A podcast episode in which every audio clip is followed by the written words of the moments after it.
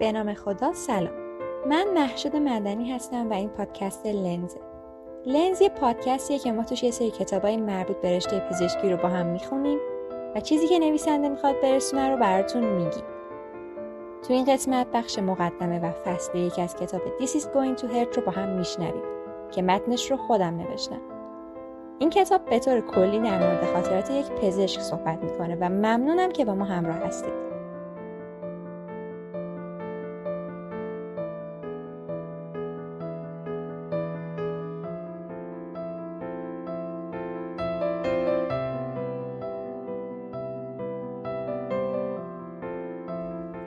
مقدمه. یکی از دلایلی که این کتاب نوشته شد. به یاد ساعت بیرحمانه و بسیار از این وقتی جونیر داکتر بودم افتادم. احساس کردم آنچه از من انتظار می‌رفت غیر منطقی بود. اما در آن زمان من فقط آن را به عنوان بخشی از کارم پذیرفته بودم. نمی‌تونستم غیر از این حس کنم که پزشکا واقعا تلاش می‌کنن و سعی می‌کنن تا جنبه های زندگی خودشون رو انتقال بدن. اما موفق نبودن. احتمالا به این دلیل که تمام مدت در محل کار خودشون مشغول بودن. این باعث تعجب من بود که مردم حقیقت رو در مورد معنای پزشک بودن نمیشنیدن. من تصمیم گرفتم که کاری برای جبران تعادل انجام بدم و برای همین خاطرات روزانم رو نوشتم. فصل اول دستیار تخصصی یا همون رزیدنت. که تو کتاب بهش هاوس آفیسر گفته میشه. هر پزشکی در 16 سالگی یعنی دو سال قبل از سن قانونی شغل خودش رو انتخاب می‌کنه. در 16 سالگی دلایلش برای دنبال کردن حرفه پزشکی به طور کلی این موارده.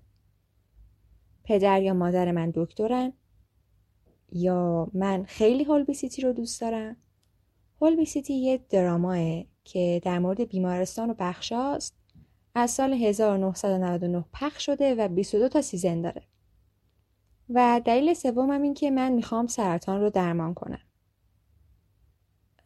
دلایل یک و دو که همون مادر یا پدر من دکترن یا من Holby City رو خیلی دوست دارم دلایل مضحکی و دلیل سه کاملا خوبه البته اگه کمی جدی باشه علاوه بر این این که به یه نفر بگی باید سر قولش در سن 16 سالگی وایسه و اون رو نگه داره کمی نادلان است. و یا شاید در همون حد نادلان است که بگیم وقتی یه بچه پنج ساله میگه من می‌خوام فضا نورد باشم این حرفش سند قانونی الزام آوره. به شخصه به یاد ندارم که پزشکی هرگز یک اکتیو کریر دیسیژن باشه. یعنی یه تصمیم شغلی فعال باشه و یا یه حالت پویایی داشته باشه. از اونجا که دانشکدهای پزشکی ده برابر داوطلب داره با داوطلبا مصاحبه میشه و در واقع فقط با کسانی که بهترین عملکرد رو داشتن مصاحبه میشه دیگه. پس همشون تو سطح خوبی قرار دارن و دانشگاه ها شروع می‌کنن تصمیمات خودشون رو بر اساس میارهای غیر دانشگاهی می‌گیرن. حالا یه سوال. یه پزشک باید چه ویژگیهایی داشته باشه؟ یه پزشک باید از نظر روانشناختی برای کار مناسب باشه. توانایی تصمیم گیری تحت فشار وحشتناک رو داشته باشه. قادر به انتقال اخبار ناخوشایند باشه. قادر به مقابله و یا حتی پذیرفتن مرگ روزانه باشه. دیگه باید یه قلب بزرگ داشته باشه تا بتونه از طریق اون دریاچه وسیعی از عطوفت و مهربانی رو پمپ کنه. حداقل این چیزیه که شما فکر می‌کنید. اما در حقیقت دانشکدهای پزشکی به هیچ وجه هیچ گونه اهمیتی به این موارد نمیدن. اونا حتی چک نمی‌کنن که آیا فرد می‌تونه خون ببینه یا نه. در عوض افراد باید خودشون رو در فعالیت های خارج از برنامه ثابت کنن. در نتیجه این باعث چی میشه؟ باعث این میشه که دانش آموز ایدئال کسی باشه که کاپیتان دو تیم ورزشیه قهرمان شنا، رهبر ارکستر جوانان و یا سردبیر روزنامه مدرسه است. اگه به ویکیپدیا برای همین رشته پزشکی نگاه کنین می‌بینین او خود را به عنوان یک بازیکن راگبی موفق در لیگ های جوانان ثابت کرد یا او به عنوان یک دونده عالی عمل می‌کرد و در سال آخر حضور در مدرسه معاون کاپیتان بود. یادگیری تک تک جنبه های بدن انسان مثل آناتومی و فیزیولوژی به علاوه هر راهی که ممکنه در اون اختلال ایجاد کنه کاملا مناسبه. اما من قرار بود یک روز به یک پزشک تبدیل بشم. وقتی پزشک میشین شما می‌تونین معنای واقعی کلمه به معنای واقعی کلمه اون نام خودتون رو تغییر بدین. مانند یک ابرقهرمان یا یک جنایتکار بین المللی. و همین بود که منو تو اون 6 سال طولانی به سمت هدفم جلو برد. یعنی منظور نویسنده اینه که این کلمه پزشک اونقدر براش ارزش داشته که نیروی محرکش شده بوده. سرانجام وقت اون رسید که با پا گذاشتن به بخش ها تئوری رو به عمل تبدیل کنم. هر روز صبح در بخش یا همون ورد راوند که ما بهش میگیم راند شرکت می‌کنم باید حرفای سال بالایی ها رو مو به مو بنویسم نوبت امارایی بگیرم به روماتولوژی ارجا بدم و ترتیب نوار قلب رو بدم. سپس در بقیه روز ده ها کار دیگر رو کامل کنم و یا گاهی اوقات صدها کار. پر کردن فرم برقراری تماس تلفنی و غیره. از طرف دیگه شیفتای شب مثل یک کابوس بیامانی باعث شدن از اینکه تحصیل کردن پشیمون بشم. شب هنگام به house officer یا همون دستیار تخصصی دستگاه page داده میشه با مسئولیت هر بیمار در بیمارستان. این وضعیت کشتی عظیم و در حال آتش سوزیه. در حالی که هیچ کس واقعا به شما یاد نداده چگونه دریا نوردی کنید به شما آموزش دادن که چگونه قلب بیمار رو معاینه کنین. شما فیزیولوژی عروق کرونر رو می‌دونین. اما حتی وقتی می‌تونین همه علائم و نشانه های حمله قلبی رو تشخیص بدید مدیریتش برای اولین بار بسیار متفاوته. پرستار بعد پرستار اورژانس بعد اورژانس شما رو page می‌کنن. هرگز تموم نمیشه. ارشدها یا senior ها که به senior doctor ما میگیم دستیار سال بالا بیماران رو در اورژانس با یه مشکل خاص می‌بینن. اما من اینجا دارم علائم لایه‌ای و با شرایط لایه لایه می‌بینم. این یعنی چی؟ یعنی ارشد من یه مشکل خاص رو می‌بینه. مثلا زاتولجیه می‌بینه یا شکستگی پا می‌بینه. که اینا واضح هم و یه مشکل خاصی هم. اما من چی می‌بینم؟ من یه بیمار مبتلا به زاتولجیه می‌بینم که نه به خاطر زاتولجیه بلکه به خاطر نارسایی کبدی بستری شده. یا بیماری که پس از حمله سر پای خودش رو شکسته و در واقع از تخت افتاده. اینجا بحث بحث غرق شدن یا شنا کردن.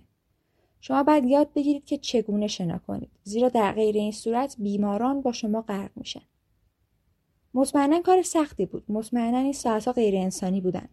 و مطمئنا من چیزهایی رو دیدم که تا به امروز شبکی های منو زخمی کرده. اما من یک پزشک بودم. همون کلمه معروف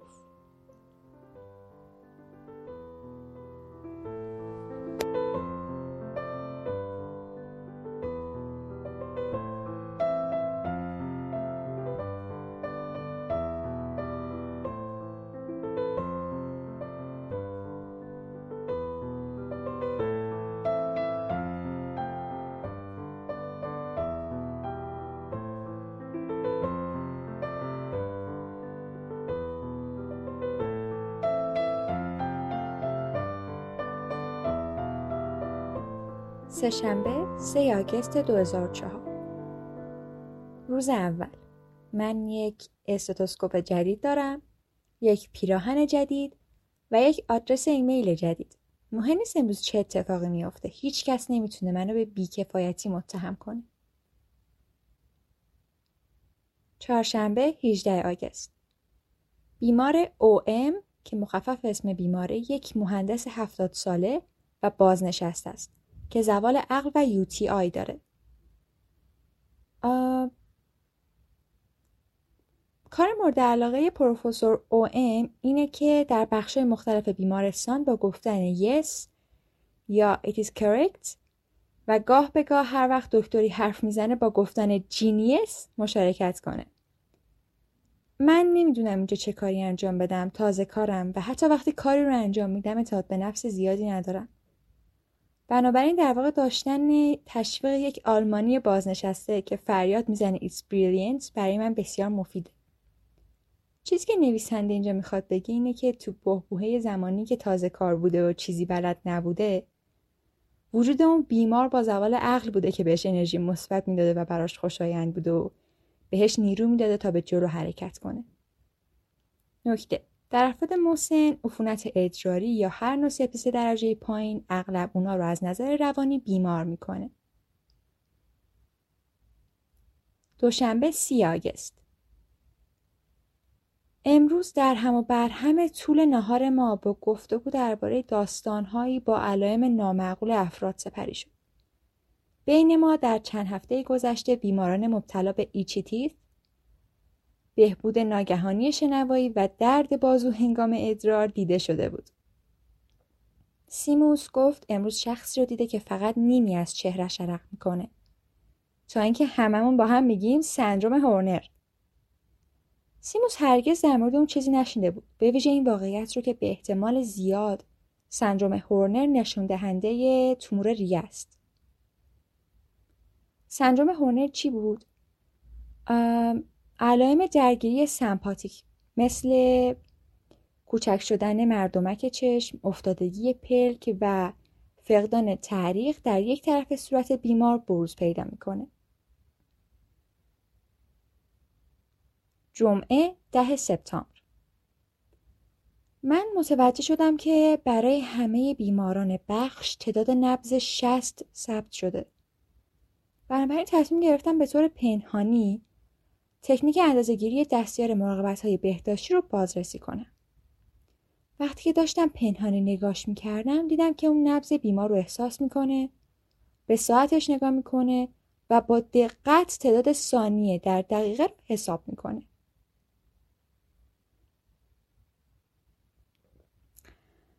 یک شنبه 17 اکتبر من از نزدیکترین پرستار خواستم هوگو یا همون دستیار سال بالاش رو صدا کنه. من لوله گذاشتم و مقداری مایه خارج کردم. هوگو قبل از اینکه بتونم هر کار دیگه ای انجام بدم رسید. هوگو واریس مری رو تشخیص داد که از رنگ هومر سیمپسون یا همون شخصیت کارتونی بیمار پیدا بود. و سعی کرد خونریزی رو با لوله یا همون تامپونات به کمک بالون که بند آوردن خونریزی با کمک فشار کنترل کنه.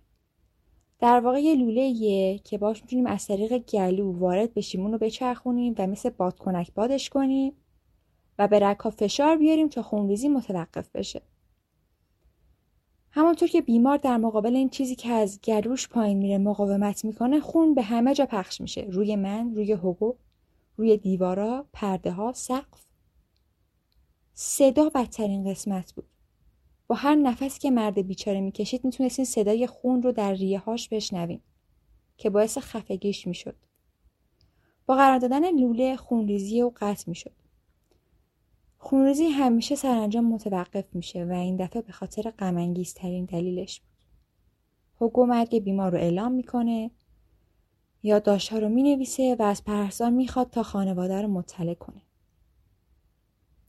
من لباس های آغشته به خونم رو جدا کردم و برای بقیه شیفت آماده شدیم.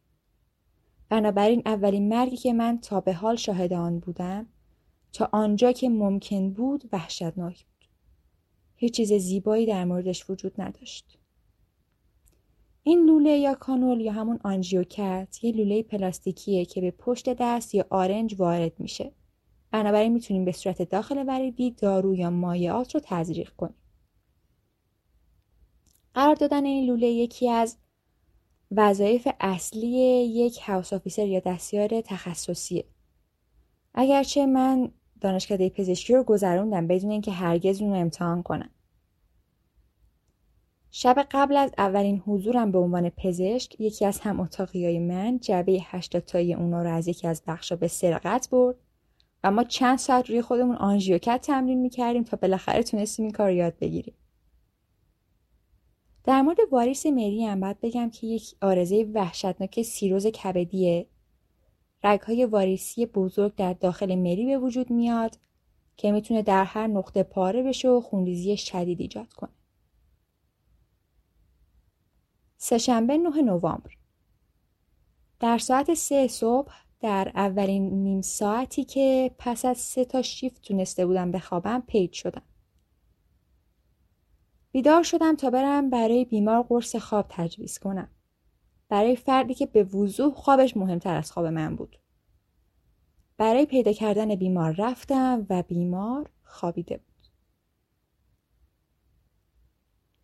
جمعه دوازده نوامبر نتایج خون یک بیمار بستری لخته شدن را نشون می‌داد. هوگو اشاره کرد که او کپسول های را برای استراب مصرف کرده که با متابولیسم وارفارین تداخل می‌کنه و احتمالا لخته ایجاد میشه. اگه او مصرف این کپسول رو قطع کنه مشکل حل میشه.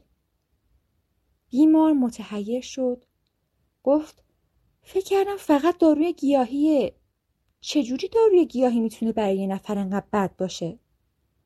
هوگو با خون سردی در حالی که معلوم اولین بار نیست که این کلمات رو میشنوه پاسخ میده هستای زردالو حاوی سیانیدن قارچ دسکپ یا همون کلاهک مرگ پنجاه درصد آمار مرگ و میر داره طبیعی بودن به معنی امن بودن نیست دوشنبه 6 دسامبر از همه جونیر داکترهای بیمارستان خواسته شده که مدرکی رو برای انصراف از European Working Time Directive امضا کنن. حالا این چیه؟ یعنی این European Working Time Directive برای ارائه برخی موارد قانونی ارائه شد. تا با کارفرمایانی که کارکنان خود را تا حد مرگ به کار میبندند مقابله بشه. با محدود کردن شیفت به فقط 48 ساعت در هفته. دوشنبه 31 ژانویه امشب یک زندگی رو نجات دادم. به خاطر یک بیمار بستری 68 ساله که زنگ رو فشار داده بود پید شدم. اکسیژن سچوریشنش 73 درصد بود. من حتی ثانیه وقت نداشتم تا بتونم برنامه مدیریتی ذهنم رو به یاد بیارم. من فقط شروع به انجام اقدامی بعد از اقدام دیگر کردم به شکل خلبان اتوماتیک اکسیژن دسترسی وریدی آزمایشات خون گازهای خون ادراورها کاتتر او تقریبا بلافاصله انگار زنده شد. وقتی هوگو رسید احساس می‌کردم سوپرمنم. درک عجیبی بود. برای اولین بار یک زندگی رو نجات دادم. بعد از پنج ماهی که به عنوان یک دکتر کار می‌کردم. حقیقت اینه که گرچه روزانه ده یا شاید صدها نفر نجات پیدا می‌کنن اما این کار مبتنی بر تیم انجام میشه و توسط یک پزشک انجام نمیشه. اما باز خب گاهی اوقات به یک نفر برمیگرده و امروز برای من اولین بار بود. هوگو خوشحال به نظر می‌رسید و گفت تو دو هفته دیگه روی زمین به بیمار هدیه دادی.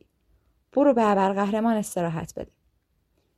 در مورد درصد اشباع اکسیژن بعد بگم که درصد اکسیژن موجود در خونه که با کلیپ کوچیک روی انتهای انگشت اندازه گیری میشه. که این عدد باید تا حد امکان نزدیک 100 باشه. حتما بالای 90 باشه و حتما حتما بالای 80 دوشنبه 21 فوریه. پس از لاپاراسکوپی بیمار رو مرخص کردم. من براش معافیت از کار به مدت دو هفته امضا کردم. او به من یک تنر یا ده پوند پیشنهاد می‌کنه تا براش معافیت یک ماه امضا کنم. میخندم اما اون جدیه و به 15 پوند اشاره می‌کنه. پیشنهاد کردم اگه بعد از دو هفته حالش بهتر نشد به پزشک عمومی مراجعه کنه. در راه بازگشت به خانه به این فکر می‌کنم که چقدر باید پیشنهاد می‌کرد تا جواب مثبت بدم. متاسفانه اون عدد رو در جایی حدود پنجاه پوند قرار دادم. در مورد لاپاراسکوپی هم بخوایم بیشتر توضیح بدین تقریبا هر operation یا عمل شکمی می‌تونه به صورت لاپاراسکوپی انجام بشه که کم‌خطره و شامل قرار دادن یک دوربین های کوچک و دو ابزار روی میله های بلند و سه سوراخ های کوچکه. این کار پرزحمته و زمان زیادی طول می‌کشه تا یاد بگیرید. با بستن بند کفش خود با چوب های غذاخوری همون چاپستیکس می‌تونید این تجربه رو برای خودتون بازگو کنید. با چشم های بسته در فضا.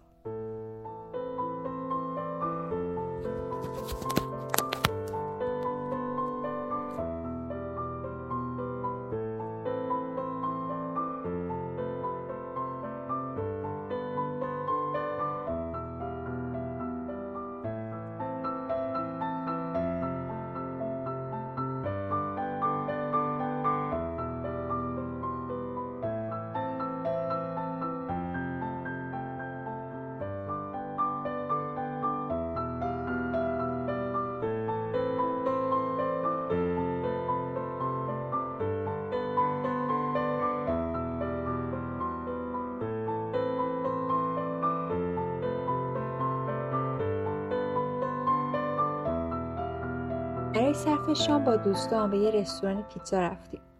چراغهای نئونی زیاد، منوها رو تخته، یک سیستم سفارش پیچیده غیر ضروری و تقریبا با حذف کامل کار کنن. یک دستگاه به شما داده میشه که وقتی سفارش آماده شد بوق بزنه و ویبره بره. دستگاه بوق می‌زنه. من میگم وای خدای من و به صورت ناخودآگاه از جا میپرم. این به خاطر این نیست که من برای خوردن پیتزای مورد علاقم هیجان زدم.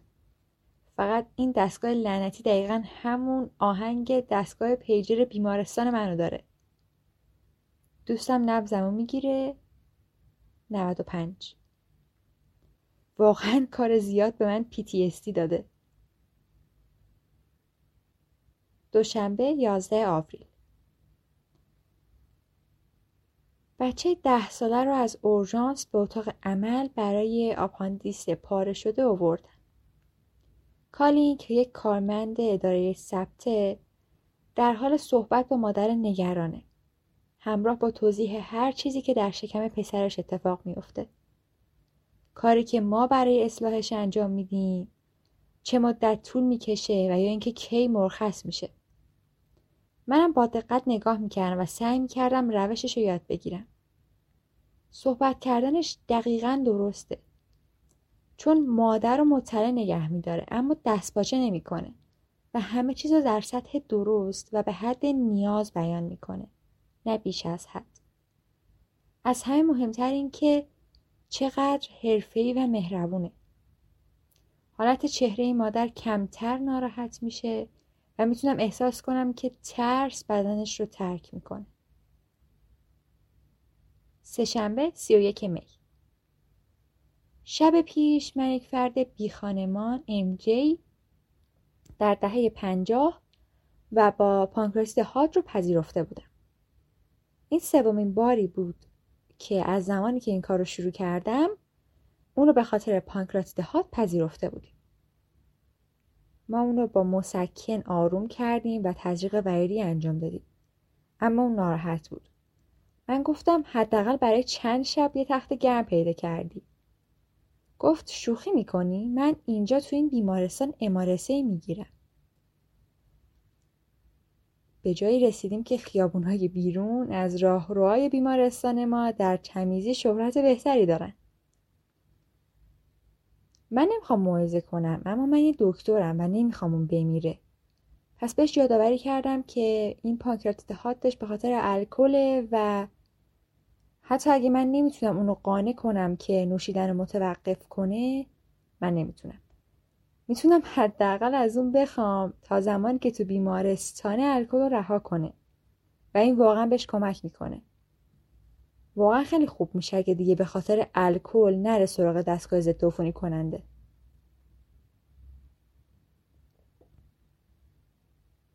پنجشنبه 16 جون. من به بیمار گفتم که جواب امارای تا هفته بعد نمیاد و اون تهدید کرد که هر دو پامو میشکنه. اولین فکری که به ذهنم رسیدیم بود که عالی چند هفته سر کار نمیره. شنبه 25 جون. باید مرگ یک بیمار مسن رو اعلام کنم. اون به قدری بیمار بود که برای احیا نرفت و این غیر منتظره نبود. پرستار منو به اتاقک می‌بره و منو به همسر بیمار معرفی می‌کنه.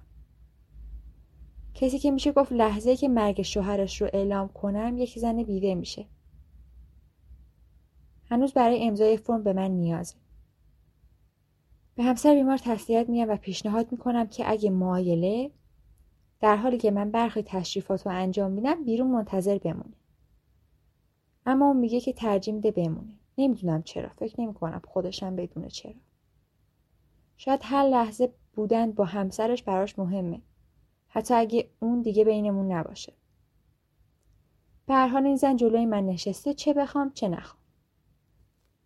من قبل از این مرگ سه نفر رو اعلام کرده بودم اما این اولین باریه که یه مخاطبی دارم که مجبور روبروی من بشینه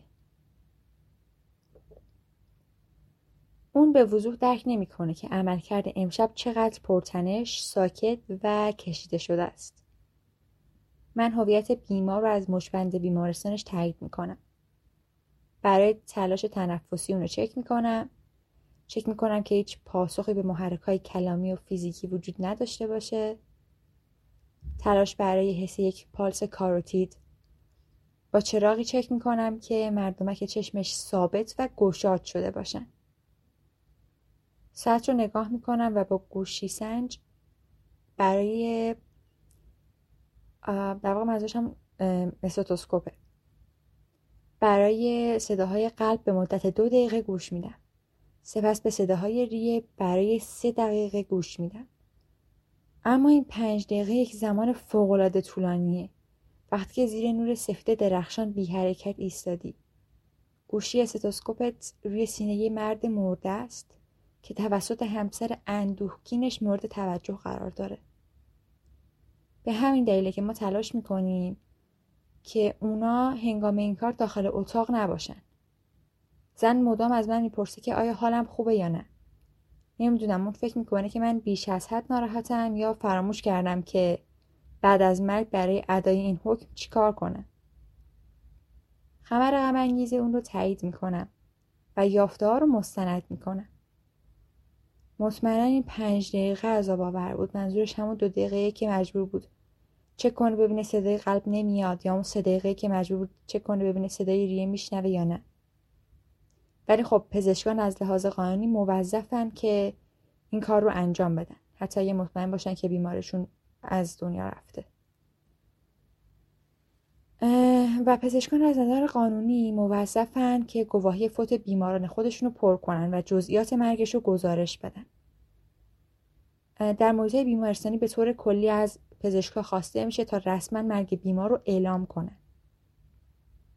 طبق قوانین واتیکان دکتر مجبوره که سه بار نام پاپ رو صدا بزنه. چک می‌کنه که نفس بیمار نتونه شم رو خاموش کنه. و بعد فقط برای اینکه مطمئن بشه با چکش به سر بیمار می‌زنه. حداقل همسر این مرد مجبور نبود منو این انجام این کار ببینه. پنجشنبه هفته جولای. جنایت تروریستی در سراسر لندن حادثه بزرگی بود. و به همه پزشکان گفتم به اورژانس گزارش کنند مسئولیت من دور زدن بخشهای جراحی و ترخیص هر بیماری بود که زندگی یا اندامش در معرض خطر فوری نیست. که این کار برای خالی کردن جا برای بیماران جدید از جنایت تروریستی انجام می شد. من مثل یک برف پاک با استتوسکوپ بودم. کارم بیرون کردن هر کسی بود که می‌تونست به سومین هجای ملینگرر برسه و این حرف رو بدون اینکه خون سرفه کنه بگه.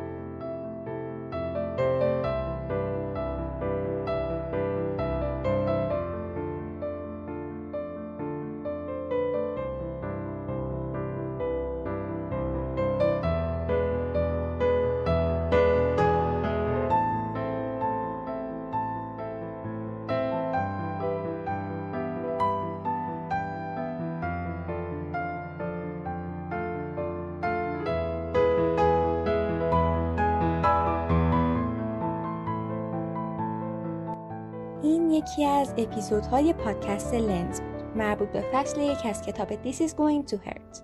امیدوارم لذت برده باشید. نظرتون چی بود؟ اگر انتقاد یا پیشنهادی دارید یا می‌خواید با همون همکاری بکنید حتما به همون بگید. پادکست لنز کاری از تیم مدیکیشن که هسته اصلیش رو بچه های ورودی 97 پزشکی تهران تشکیل میدن. به امید گسترش فرهنگ مطالعه خداحافظ.